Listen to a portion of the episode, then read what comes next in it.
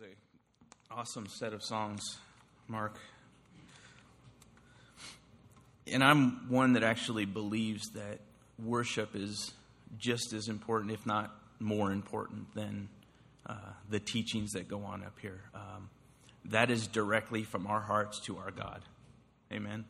Uh, directly from our hearts to our God, if you, we are worshiping in the correct way you know, as he said, it's not a, a, time, it's not a buffer time where we have 10 or 15 minutes to get to church. It's a time of worship of our Lord. So I'm with you on that. Well, I'm not Pastor Rawl. you noticed. Uh, Pastor Rawl uh, took a little, little break, and uh, he's with his family. I believe they're in San Diego, one of their favorite places to go. So uh, he called some really great teachers and they told him that uh, they couldn't do it. So he got down the line and finally got to me and I said, Yes, yes. I don't know if he did that or not, maybe, but uh, no, I'm just making light of the situation. So uh, I gave Steve a good scare today because he thought he was going to teach. I was a few minutes late. Uh, so things are good tonight. Uh, the Lord gave me some scripture tonight out of uh, 1 Timothy. So if you want to turn to your turn in your word to 1 Timothy chapter 4. Uh, an awesome pastoral epistle.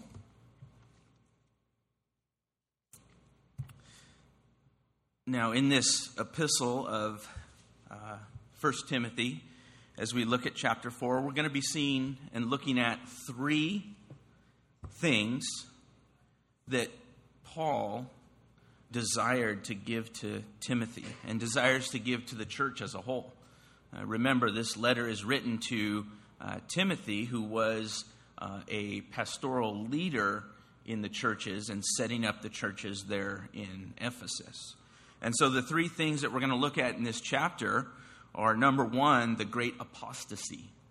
Uh, what is that? That is the the turning away hearts from God, the, the turning away from righteousness and Jesus Christ and that salvation that we have had. And that's the great apostasy, which we're going to look at. And that's verses 1 through 6. I'm sorry, 1 through 5. And then we're also going to look at what it is to be a good servant of the Lord. We all want to be good servants of the Lord, don't we?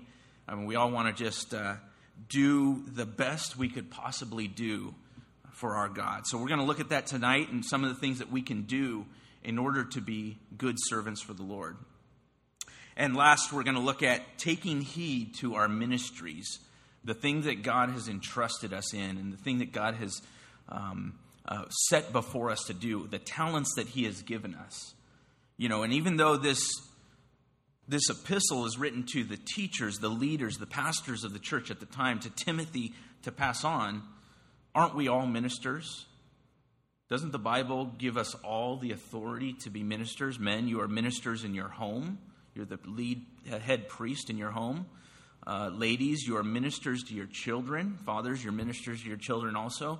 We also minister to the world out there that's beyond our own front door, to our work, uh, to those things that bring us pleasure that we go to, uh, whether it be baseball games or um, um, things that the Lord has talented us with that we go and we use our time doing. We're to be ministers in all of those moments that God sets up for us. So we're going to look at those three, three things tonight. Uh, but before we do, let's go ahead and say a word of prayer because God needs to help me tonight. Let's pray. Heavenly Father, we come before you, Lord, and I just thank you for the worship. Lord, the worship is so important, Father, as we've already discussed, Father. And we thank you that, that you do hear from us, Lord. I mean, you're the God that sculpted mountaintops, that dug the depths of the sea, Lord, that filled up the oceans.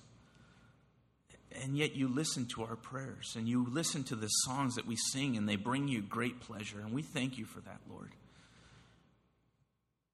We thank you for the change in our hearts that you have given us, Lord, that we that we just desire that you, Lord, would be glorified above all things tonight, Father. And we pray, Lord, that you would allow your Holy Spirit, as you have already allowed him to be here for the worship, Lord. I pray that your Spirit would be laid upon me tonight as I read these words in your, in your mighty book, Lord, that you would allow them to come alive to your people, Father, and that you would minister to them in, in that way that only you can minister to them, Lord.